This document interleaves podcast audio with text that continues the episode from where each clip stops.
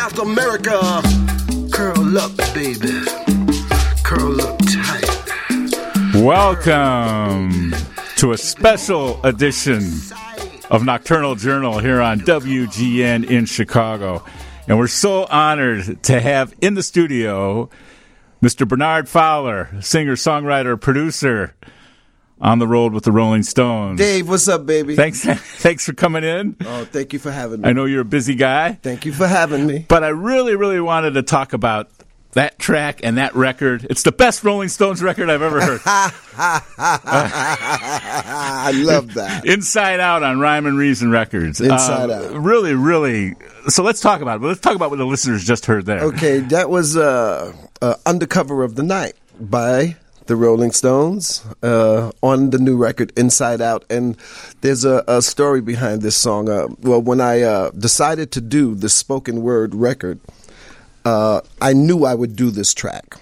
And so, what you didn't hear at the beginning of this track, there's this dialogue with a woman speaking in Spanish. And um, after I laid the track, I called Carmine Rojas, bass player uh-huh. from David Bowie and Rod Stewart. I called Carmine. I said, Carmine, I need a girl to come and read this dialogue that I wrote. So he said, okay. He calls back and he says, okay, she's on her way. I'll meet you down there. He comes, she's there. I give her the dialogue and I say, I want you to read this in Spanish. And she seems a bit, a bit apprehensive.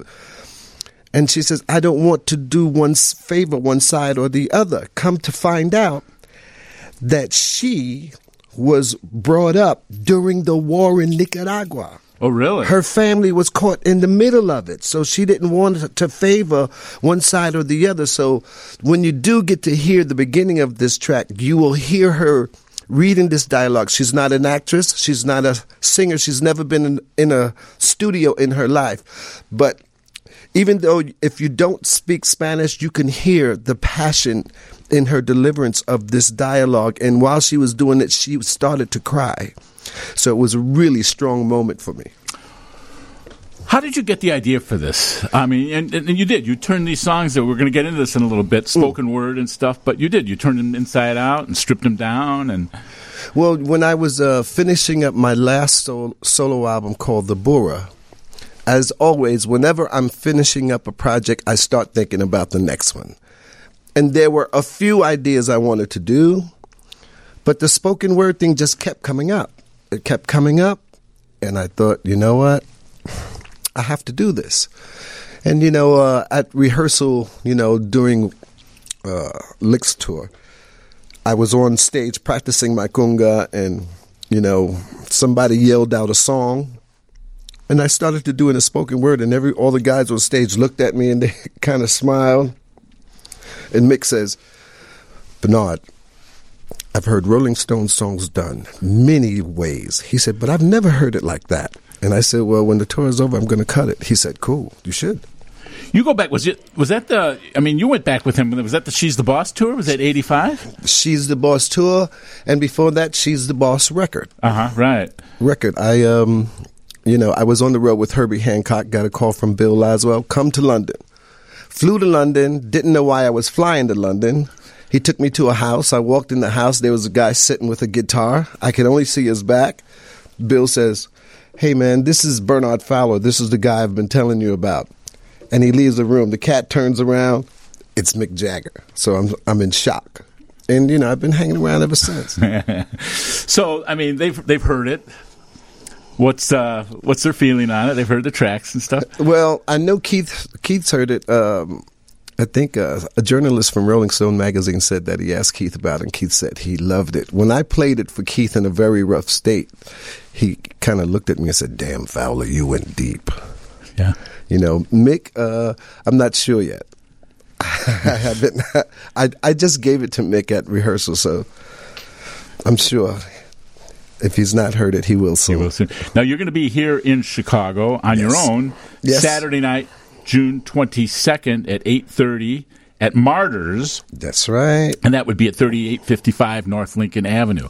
So, will people be hearing songs from uh, from the record? Yes, we will. I will be playing uh, some new songs from the new record, um, and uh, well, it's a, it's kind of a double double CD release party. Although it's been released already. Yeah. Tim Ries has a new record coming out, so you know we'll. We'll perform some stuff from his new record. Plays some the stuff Stones as from- well. Yeah. Yes, some stuff from my new record, and we have all local cats playing. We have a cat, uh, Grégoire Maret. He's from New York on harp. Steve Million on keys. Eric Hotchberger on bass. Ernie Adams on drums. Bob Palmieri on guitar. Jose Rendon percussion. Ruben. Ruben's playing percussion. Um, Everybody likes to, Geraldo's playing percussion. everybody likes to say and, and special guests. and special guests. I had I had the I had the name I had to give the names though. I just had to. Eight thirty, and that's on June twenty second. This coming Saturday night at Martyrs, thirty eight fifty five North Lincoln. So, um, you talk about the influence of people like the Last Poets and and, and the spoken word and, and putting this together. Well, you know, growing up in Queensbridge Yeah. projects, I grew up in Queensbridge projects in New York. That's probably made famous by brother Nas, world famous rapper. Um, you know, I grew up in a predominantly black and Puerto Rican neighborhood, so I grew up listening to salsa and soul music. and you know i i heard drums you know you know hispanic brothers and brothers played drums in the neighborhood all day all night. Last poets my brother brought those records home. My older brother brought those records home. So i learned those records and listened to them because of him. And so that was a part of you know my musical history you know as well as gil scott heron nikki giovanni amiri baraka you know there was a television show called soul and they had you know all these poets on that you know we watch religiously so it's all a part of my uh my musical heritage And that's a template, uh, obviously a template for this. right? absolutely Yeah, and and, and Mick had seen uh, the poets once in London. Was it in an apartment or a loft yeah or when something? when uh when uh you know he was when he you know like I said he said Bernard I've heard you know the st- uh, Stone songs many ways but never like this and we started talking and he said you know I saw the last poets and I'm like really he said yeah and uh, apparently someone hired the last poets during that time to come to London and he saw them perform in someone's house. And I was like, wow, how cool is that? Up front and personal. Yeah, Yeah, very cool. Felipe Luciano. Talk Oh, about talk about him. He was an early. He was an early version. Yes, Yeah. he was an early version of the poets, and um, and I was uh, I was watching TV. I think it was Def Poetry Jam, and he came on, and he did a piece called Jibaro. And the hair on my arm stood up, and that was another confirmation that I needed to do the spoken word record. Do you know any of that off the top of your head? No, I wish I yeah. did. You know, I thought you Oh, were going to jump into my it. God, it's so powerful. If you ever get a chance, you can YouTube it, you can see it, and I mean, it is so powerful. And like I said, when I heard him do that, I had to do this record. And as a matter of fact, I gave a special thanks to him on the record. Yeah, yeah. How'd you pick the songs for this record? You know, um, I did not, and I was not going to do the popular songs. Uh-huh. Uh, plus, the popular songs wouldn't work anyway. So I went into uh, the bookshelf in my house and took out the songbook and started reading. Started reading lyrics. The only song that I knew I would record was "Undercover of the Night" because that's a strong lyric already. Yeah. So I went into the songbook to look for strong lyrics. And as I'm reading, if the lyric was strong, okay, I'm going to try that one. I'm going to try that one. I'm going to try that. And um, I think maybe four of the songs are from the album Undercover of the Night.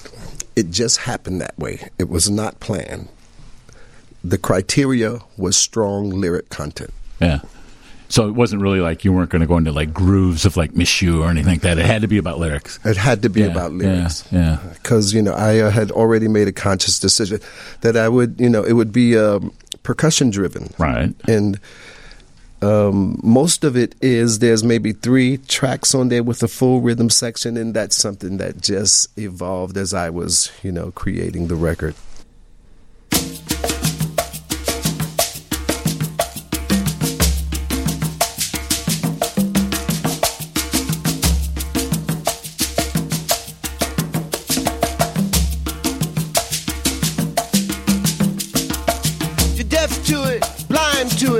Like a thunderclap. Feel the prickles running up and down your back. Why so divine the pain of love? You have to work for it, stay with it, pay for it, bust your ass, lie for it, cheat for it, forget about your past. Why so divine? Welcome back. The pain of love. It's a Nocturnal Journal. I'm Dave Hoekstra. We're here with Bernard Fowler. Uh, the drums got me. and uh, that is from the record Inside Out, Rhyme and Reason Records. Um, who all plays on this? Uh, Steve Jordan on percussion. Talk about the staff. Man, I got I got some bad cats playing on this record. Well, you know, yes, Steve Jordan is playing drums. Percussion is Walfredo Reyes Jr., Lenny Castro, um, Munyungo Jackson, uh, Vince Wilburn's playing drums. Uh, George Evans is playing guitar. Ray Parker Jr. is playing guitar. Uh huh. Ray Parker Jr. when you need rhythm, who you gonna call? Ray Parker Jr. Jimmy Rip's playing guitar. Michael Bearden is playing piano. Uh, Mike Garson is playing piano. Um, Ron Dziubla is playing sax. Tim Ries, who I'm playing Yeah. with on the 20 seconds, is playing sax. And on trumpet, we have the man, Keyon Harrold, is playing trumpet. The record's been out a while. About two, three months maybe. Um, how's it found its way? I mean, is it does it? How does it work now? I mean, what's the audience? Is it is it going to a hip hop audience? Is it going to a rock and roll audience? Is it going to a Latin audience? Is it all over? I mean, you know, Man, it's going to a good music yeah, audience. yeah. That's where it's going. Uh, I think it's going everywhere, and you know the. Res- I I'm just blown away by the response of it. It's when I made the record. I think I said this to you earlier. They were either people were either going to dig it or they were going to hate it, especially hardcore Stones fans, and they're all loving it. And I think that it's it's showing that I think Jagger Richards are way underrated as songwriters. I think people got so wrapped up in the riffs and the grooves and shaking their behinds that they heard it, but they didn't really hear it. And now they get to really hear it.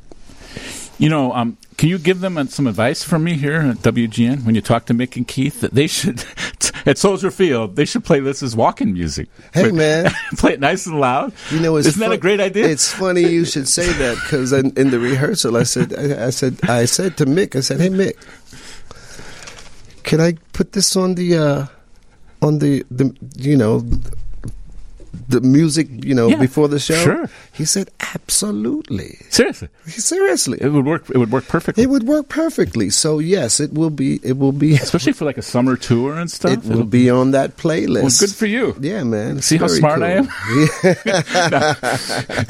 Um, you told me before that uh, talk about this. I mean, the first album your dad gave you was twelve by five. First album my father gave me was 12 by 5, and don't ask me why. Till this day, I have no idea. He came home and said, Bernard, here.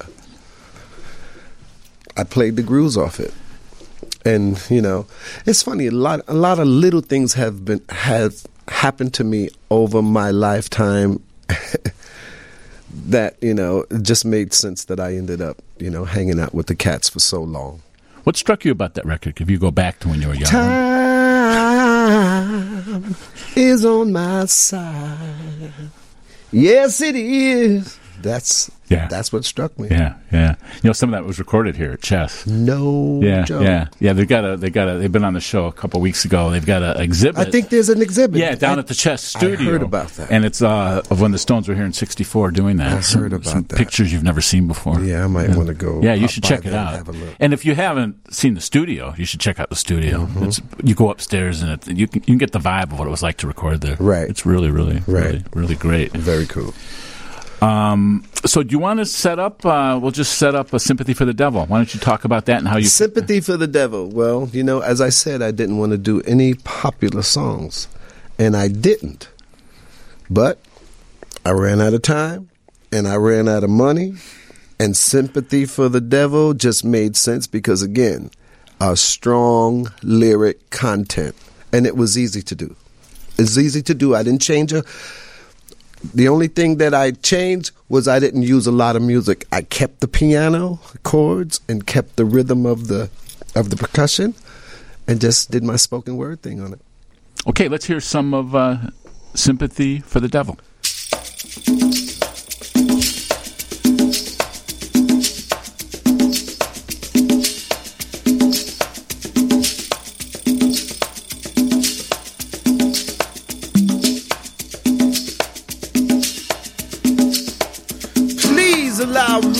Introduce myself.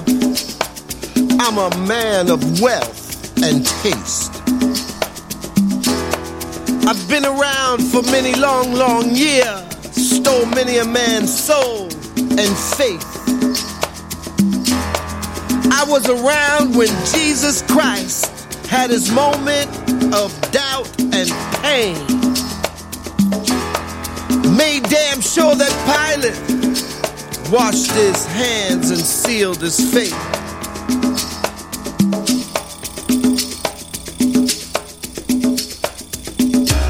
Pleased to meet you.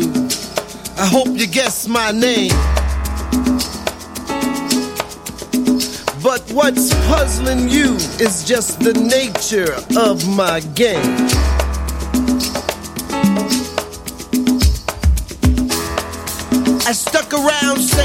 When I saw that it was time for a change. Killed the Tsar and his ministers while Anastasia screamed in vain. I wrote a tank This is a talk uh, talk radio station, but we should just listen to this stuff Oh, all, all afternoon. Be my guest. the rhythms. I mean, you know, I've, I told you I listened to the record again last night and stuff. Those rhythms are just so strong. The The percussion. rhythms are so what- strong. That's Yeah. Walfredo Reyes and Lenny Castro and Steve Jordan, obviously playing drums. And I, I forgot somebody. On snare, brushes, is the great Clayton Cameron. Uh-huh. Used to play with Tony Bennett, Sammy Davis Jr. That's him. He's playing brushes on all of that stuff. How'd you get him?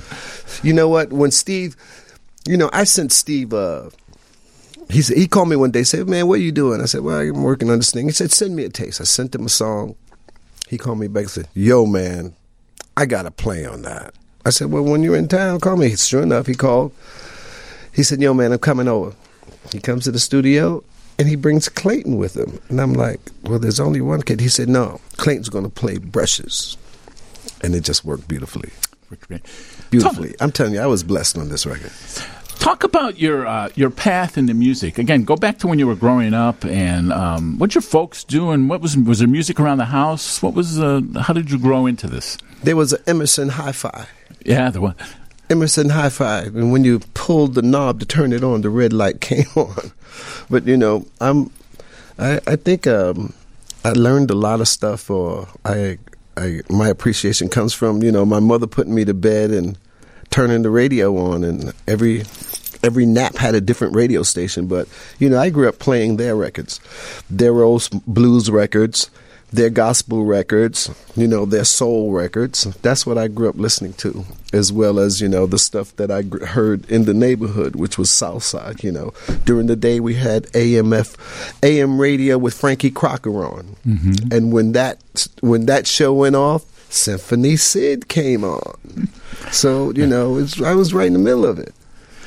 And what was your first singing experience? My first singing experience, well, you know, I wanted to be a jock. So I played a lot of ball growing up, and after uh, a game one day, you know, me and the uh, me and the fellas underage drinking beer. Some guy heard me singing and said, "Hey man, uh, you should come audition for my band." And I'm like, "Yeah, okay." I went. A week later, I was in the recording studio.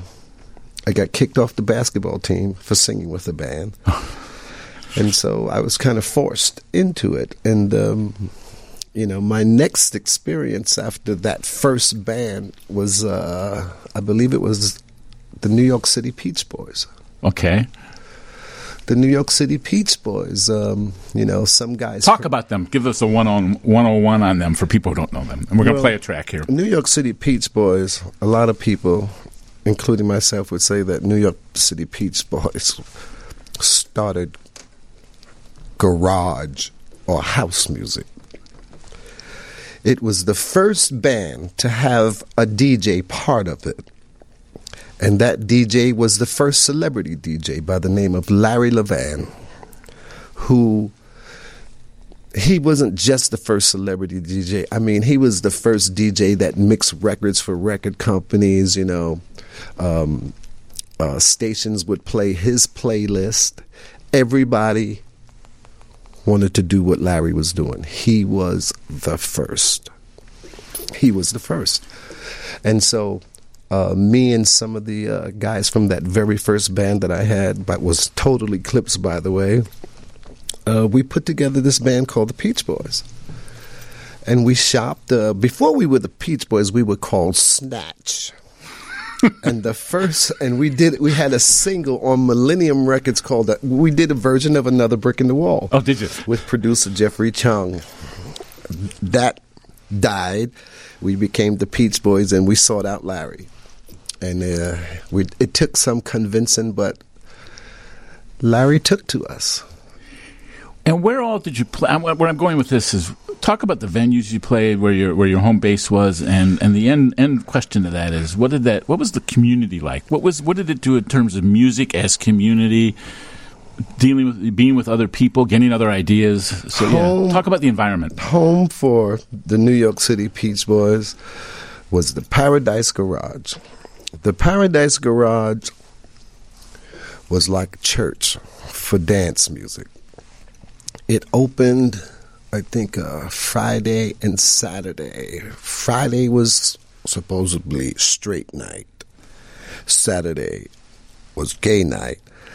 But everybody partied together anyway. Uh-huh. I'm talking about party and dance and party and dance. And they didn't sell any alcohol. There was no alcohol allowed in the place. But people would dance till we till till the next afternoon. Next afternoon and and during that time, you know, I think one of the first gigs we ever did was here in Chicago, where I met Frankie Knuckles Frankie the first Knuckles, time. Yeah. Met Frankie Knuckles. How'd you meet him at? Um, he came by the hotel we were staying at. And uh, there, I forgot the name of the club. It's been so long, but uh, it was a club that Frankie was spinning at and uh, we played at that club here. We did, we did, you know, we played, you know, some spots in Florida. We we we we didn't play a, a lot, but you know, we played at most of the popular, you know, dance spots at the time. It was a really special time, you know, the the height of dance music. Did rock people come and see you? Oh I mean, yeah, yeah, yeah. That's where I met. I met Mick the first time at Paradise Garage. Uh huh. Yeah, yeah, yeah. All kinds of people. I mean, see, that was the thing about Larry. Larry didn't just play dance music. It it it wasn't uncommon for Larry to the middle to to, to throw on throw in the Who. Eminence yeah. front, it's a put on. Yeah, he was way ahead of his time, way ahead of his time, and he had he he had really good taste in music. It wasn't all about dance music for him, it was about music. And he played it. So you want to set up this track? We're going to play a Peach Boys song. This is the Don't uh, Make Me Wait. This is my first hit record. Don't Make Me Wait. Written by myself, produced by the Peach Boys and Larry Levan. Okay.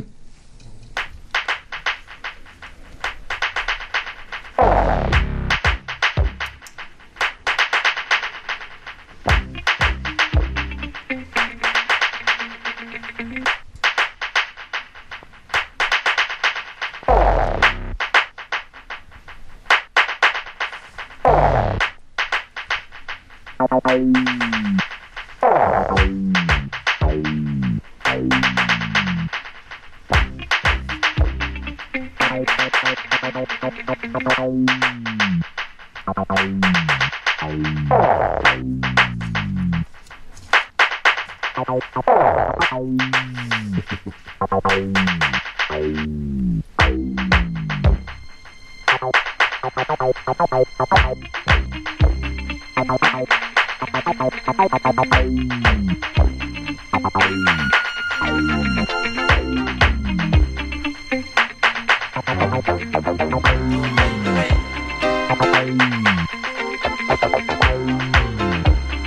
want to just talk through this? Listen to how it's building. Oh yeah. Start screaming at the Paradise Boys. They start screaming, Larry, Larry. We can let, let's talk through this a little bit. Uh, with, with this is a backdrop. Tonight I'm gonna love you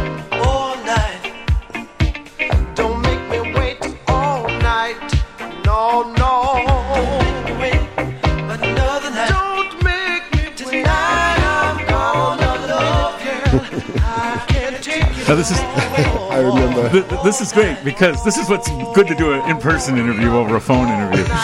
what are you thinking about? You're, you're just taking you somewhere. Yeah, I'm thinking about the day that we recorded that song. I was, uh, I think I had been at my mom's house and I went to the loft that we lived in and nobody was there. And I'm like, where's everybody? And they're like, they're at the studio, blah, blah, blah, blah. And, you know, they said, you, you should come to the studio. So I remember I walked in the studio. Larry was sitting behind the console and he had created that, that those hand claps Yeah. you know, with delays. That was an old, old clap machine. And uh, they said, Bernard, we need you to sing. And I, and I was thinking, okay. I walked in cold.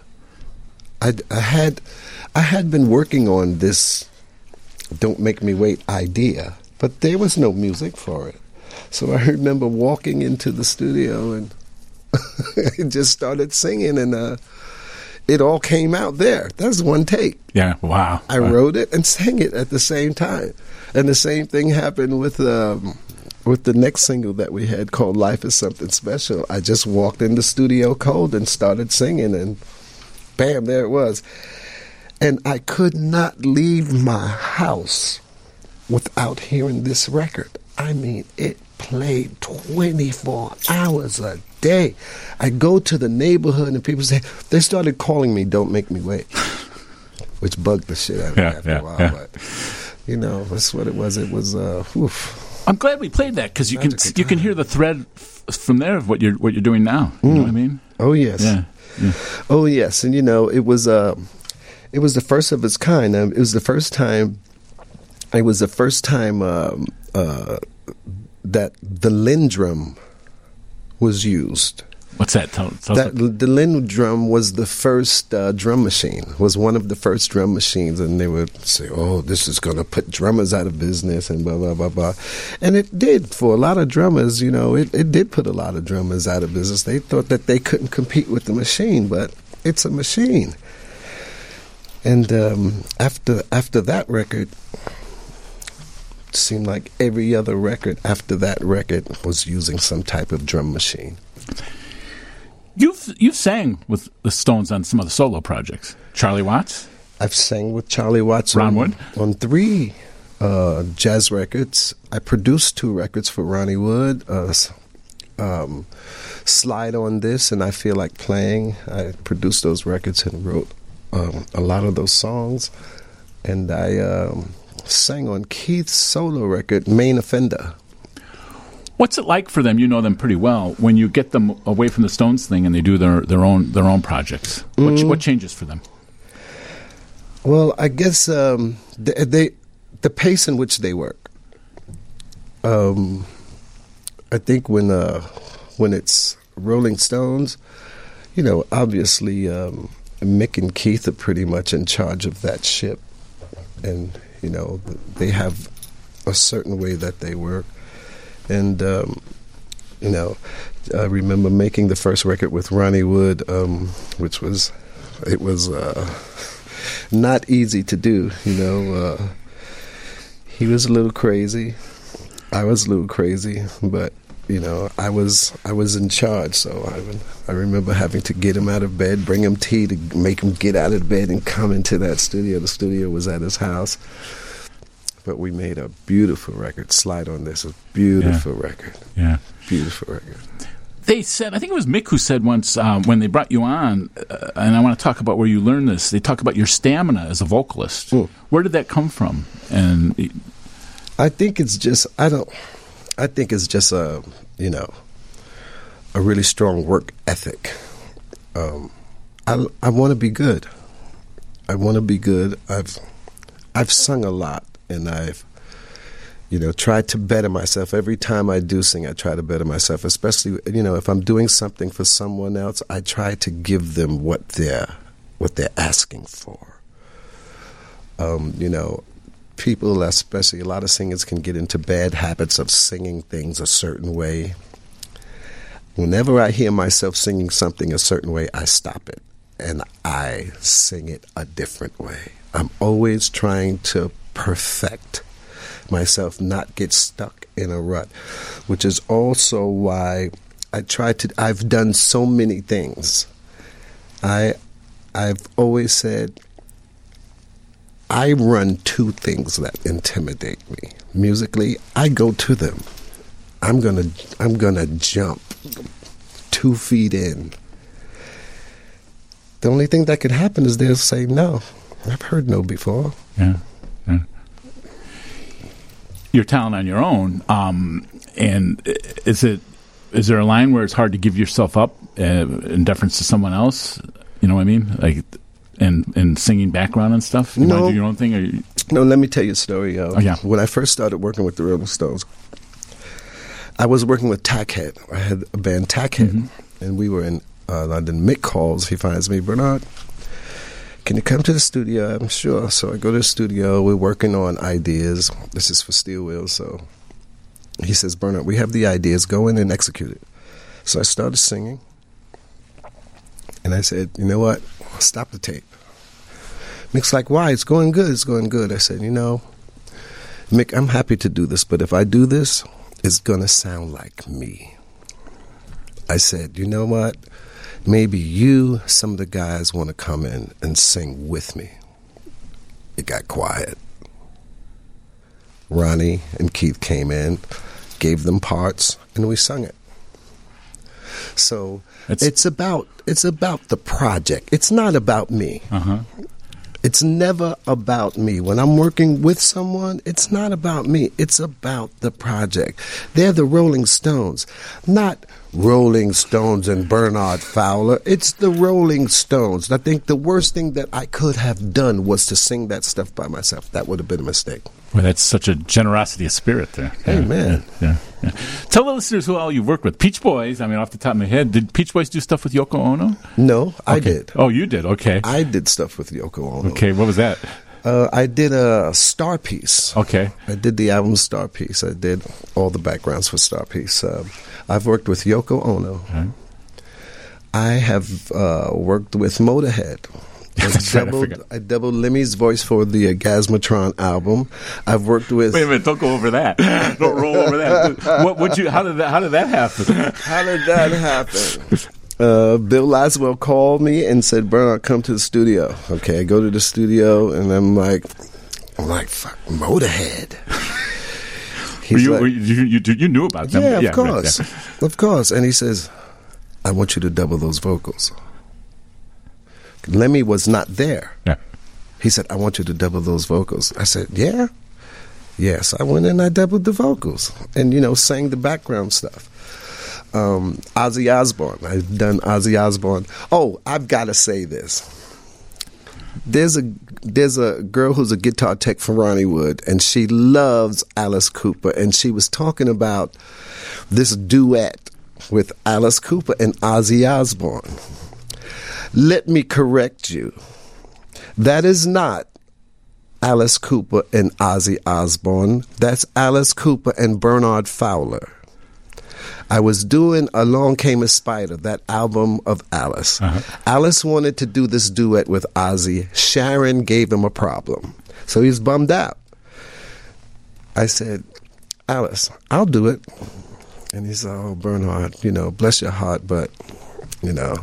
I said, Well, let me just try it. So I went in the bathroom. Uh, Danny Saber was producing this record. Okay. So I went into the bathroom.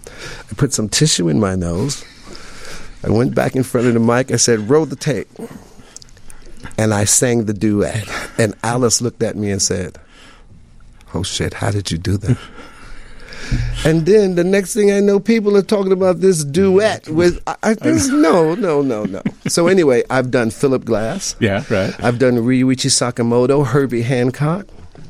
I uh, I've done J- John Lydon, Public Image Limited, which is you know a record that I'm really proud of because I was supposed to be John Lydon's vocal coach Uh-huh. for the Public Pill record album. There was album, album, cassette, CD. I did all the you know vocal work for that album, other than John. So I've What have you taken away from all that? Do you take a little bit of the little bit of- bit- everybody yeah, that right. everybody that you work with this i've always said it everybody that you work with you leave there with a little bit Uh-huh. of it.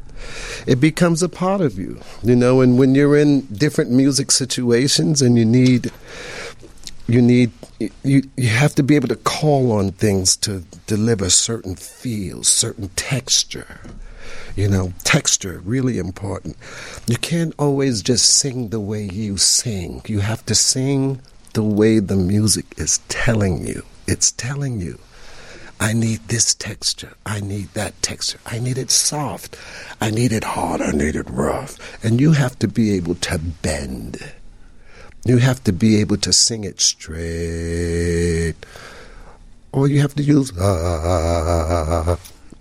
You have to be able to do all of that. So I pride myself on that. Good for you. Mm. You should have your own. You, have, you should have your own radio show. From You're, your you're, you're lips, pretty, you're pretty busy. your lips to God's ears. One day, maybe. So June twenty second. That's a Saturday night. Boy, how many people are going to be on stage? You're going to have a, quite an entourage. Oh man, Tim! I told Tim, uh, you know, I told Tim, well, we got an extra perc- extra two percussion players. He wrote back, oh no, B, we're gonna have an orchestra. I'm like, yeah, go big or go home. Martyrs. 3855 North Lincoln Avenue. That's at 8:30 on this Saturday night. A night It'll off. be something to see for sure. Boy, really looking forward to it. Thanks so much. I'm going to have you uh, set up one more song. Uh, I, want to talk a little bit about uh, last time you were in Chicago was with the David Bowie tour. So talk a little bit about that, and then we're going to send you off with um, All the Way Down because I hear a little under pressure here. But yeah, Yeah, talk, yeah, yeah. Well, you know, um, um, how my um, you know introduction into that whole Bowie thing was three years ago. Earl Slick called me. Mm-hmm. Bernard, the anniversary for Stations to Station is coming up. It just happened to be my favorite Bowie record, and he said, "I want to tour it." He said, "Would you sing?" I'm like, "Absolutely." So we're talking, and then he called me one day, and I said, "Earl, I gotta ask you, does David know about this?" He said, I knew you were going to ask. I knew you were going to ask me about that. He said, Yes, I told him. He said, Let me tell you what happened with David. He said, I told David what I was going to do, and David said, Well, who are you going to have sing? He said, Well, I'm going to have, you know, I'm going to ask Bernard Fowler to do it. And he's, David said, Earl, that's a good choice. He said, For a second, I thought you were going to have a skinny white guy doing Bowie Okie. so we started, you know, to prepare for the tour. And just before we started, David passed away. yeah. So, you know, it was an honor to be there at that time, and I was also really happy of the um, happy that we didn't jump on the Bowie bandwagon. He was alive when we booked that tour. Yeah. And uh, after that, Mike Garson was doing stuff, and it became this Illuminati tour with Carmine Rojas, Earl Slick, Mike Garson, myself, and some others. So that's how that happened. Well, thanks so much for coming to see us. Dave, thank you so much for having me. And um, do you want to set up um, all the way down? Just uh, just uh, explain this song, and we'll let all you go. the way, all the way down. She went all the way, all the way down. The Rolling Stones, all the way down. Done by Bernard Fowler. And you're listening to Inside Out.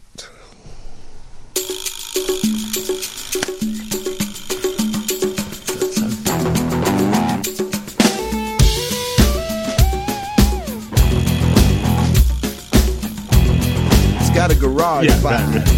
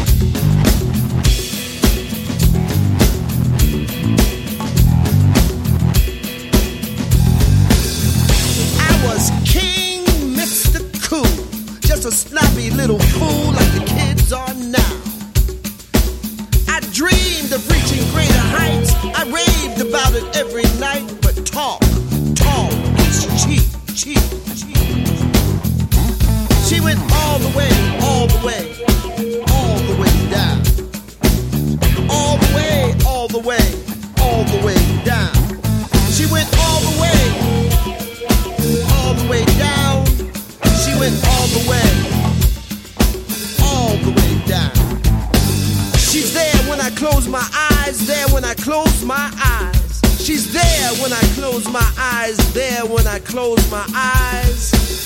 How the years rush on by, birthdays, kids, and suicides, but still.